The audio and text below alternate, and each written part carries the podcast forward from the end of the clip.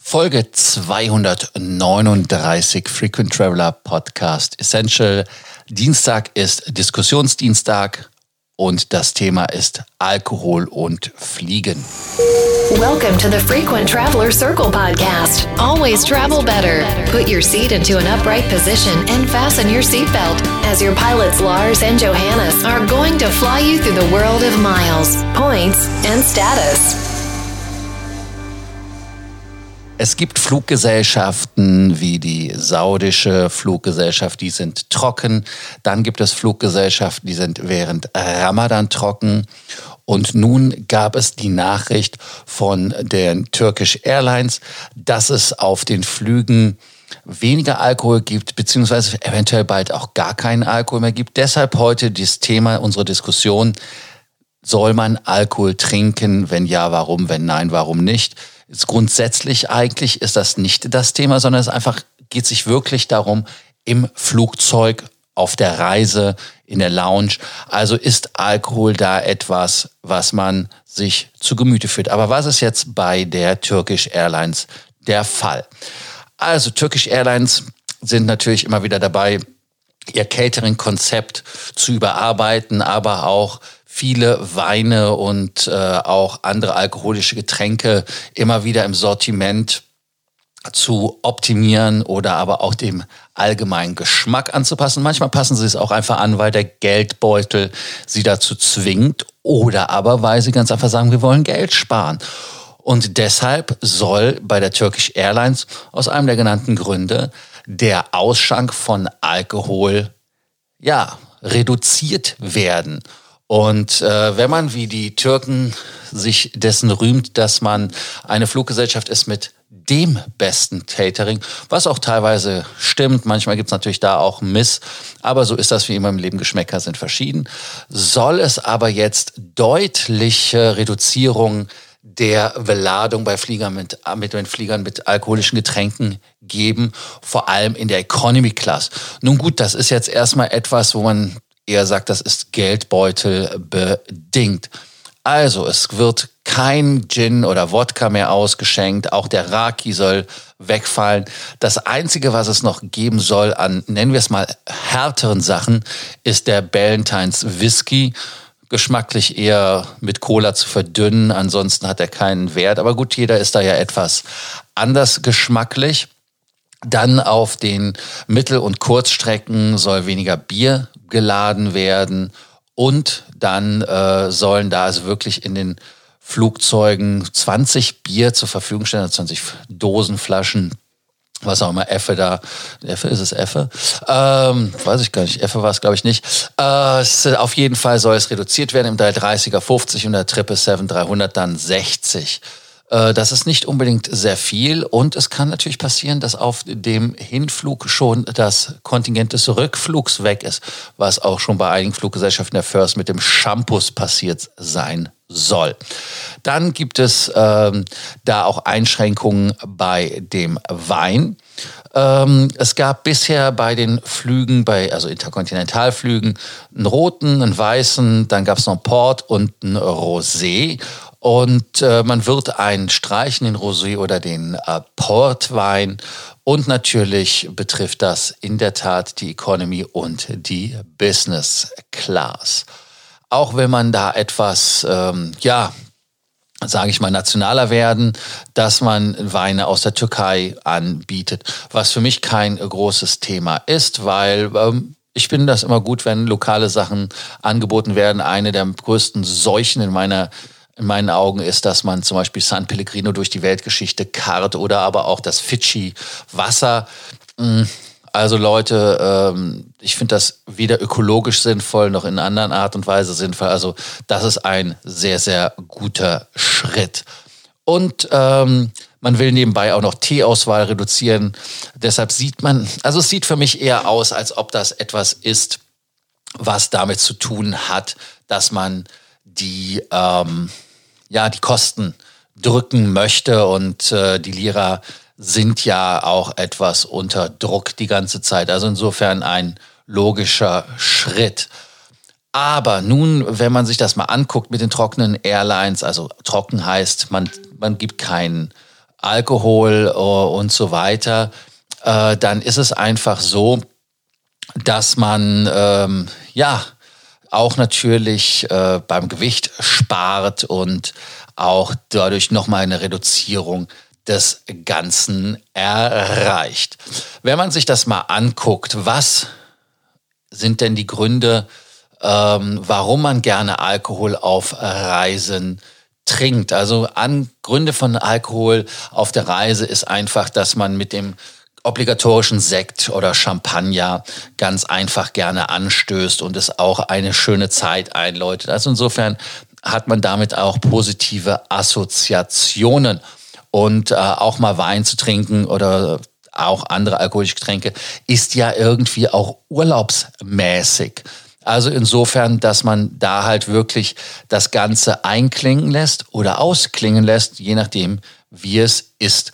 Dann die nächste Sache ist, es ist wirklich mit den Getränken ja auch immer ein Problem, dass nicht alles oben in der Luft schmeckt. Aber manche Dinge sind in der Luft auch besser als am Boden. Hinweis Tomatensaft hat jetzt nicht wirklich was mit Alkohol zu tun, aber das ist immer so der Klassiker. In der Luft trinke ich es, aber am Boden, glaube ich, würde ich eher was anderes tun damit. Auf jeden Fall ähm, auch in der Lounge. Also das sind so alles so ähm, ja Sachen, womit man sich die Zeit überbrückt oder aber auch einfach ja, wie ich ja schon sagte, schöne Sachen einklingt und ausklingen lässt. Wenn man dann die nächste Stufe angeht, dann kann man sich das mal anschauen. Was passiert denn beim Fliegen? Man sagt ja immer beim Fliegen, dass der Alkohol da in einer Art und Weise wesentlich dazu beiträgt, dass man, also der Alkoholgenuss in der Luft, dass man da etwas schneller besoffen wird. Stimmt das? Ähm, es gibt da von der FAA zum Beispiel äh, eine Untersuchung, da stimmt man dem Ganzen nicht zu. Und äh, auch ist die Auswirkung von Alkohol natürlich von Human to Human unterschiedlich. Also jeder reagiert anders. Und äh, auch je nachdem, in welcher Konstitution man ist, wer so krank ist oder Medikamente nimmt, reagiert auf Alkohol nochmal anders. Aber grundsätzlich ist der Unterschied am Boden und in der Luft nicht messbar. Also das heißt, wer in der Luft trinkt, hat auch denselben Effekt am Boden und umgekehrt.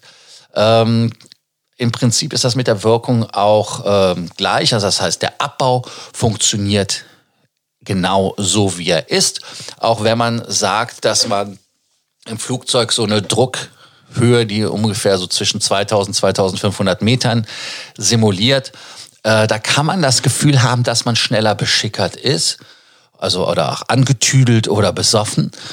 Ähm, das liegt aber daran, dass man dann weniger Sauerstoffsättigung im Blut hat, weil die Lungen halt wesentlich weniger Sauerstoff aufnehmen können. Und das ist einfach nur eine Gefühlssache, aber rein physiognomisch ist es wie am Boden absolut identisch. Da gibt es also nichts oder wie man in Berlin sagt, nüscht.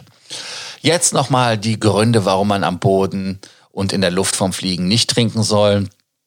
Heißt ganz einfach, wenn man unterwegs ist, ähm, dass das Alkohol oder der Alkohol in dem Getränk eher dazu dient, dass man dehydriert. Das heißt also, man ähm, entwässert und muss halt auch schauen, dass das Thromboserisiko nicht steigt.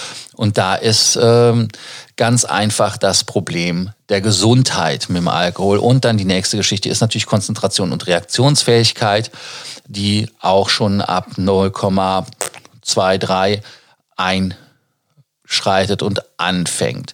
Und äh, da muss man halt wirklich schauen, dass man da dann, wenn man mit den ganzen anderen Themen wie Übergewicht, Rauchen, Bewegungsmangel, aber auch mit ähm, Medikamentierung da Probleme hat. Äh, also da ist es wirklich äh, ein schlechter Begleiter. Und natürlich die Sicherheit, also die Reaktionsfähigkeit hatte ich ja schon angesprochen. Also falls mal was passieren sollte, ist das für einen selber auch ein Problem.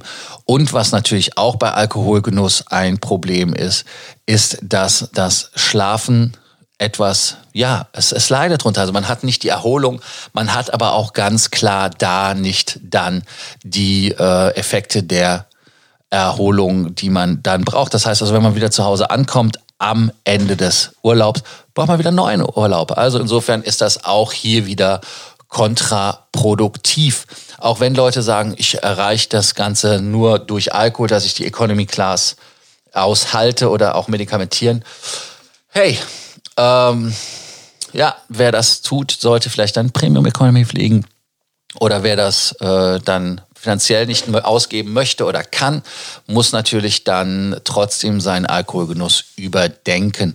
Auch ist das Problem mit Alkohol heutzutage immer, und das muss man ja immer wieder sagen, dass man äh, da das Suchtpotenzial immer wieder erwähnen muss. Also ihr wisst ja, dass Alkohol äh, ganz klar auch Probleme bereitet, was mit Sucht zu tun hat.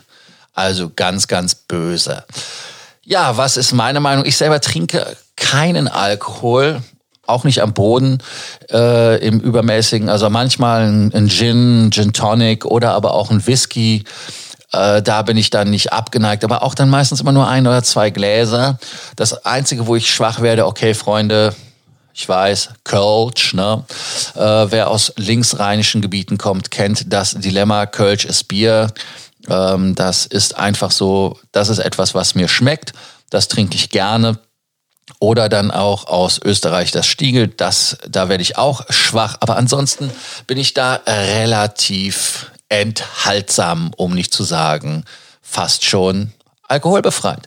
Also insofern äh, meine Meinung, ich kann auf den Alkohol verzichten. Wie seht ihr das beim Alkohol in der Luft? Ist das für euch etwas, wo ihr sagt, das muss ich haben, das muss ich mir geben, das brauche ich, weil sonst hat der Flug keinen Sinn? Natürlich immer wieder unterscheiden, ob Geschäftsflug oder einen Privatflug. Da kann ich euch gerne die Freiheit geben. Aber ansonsten Lasst es uns gerne wissen und wenn ihr mehr zu dem Thema wissen wollt, schreibt uns an und wir helfen euch gerne auch beim Thema Alkoholgenuss. Also, nochmal Warnung, Alkohol macht abhängig, aber unser Podcast auch. Deshalb abonniert ihn und der Abonnierbefehl an jeder Folge darf nicht fehlen. Danke, dass ihr uns abonniert habt und uns wieder zugehört habt wieder an dieser Stelle, an dieser Welle danke ich und ich freue mich, wenn ihr bei der nächsten Folge des Frequent Traveler Podcast Essentials dabei seid. Dann wieder eine normale Folge, die dann ein Thema für euch abarbeitet. Bis dann. Ciao. Thank you for listening to our podcast, Frequent Traveler Circle. Always travel better. And boost your miles, points, and status. Book your free consulting session now at www.ftcircle.com now.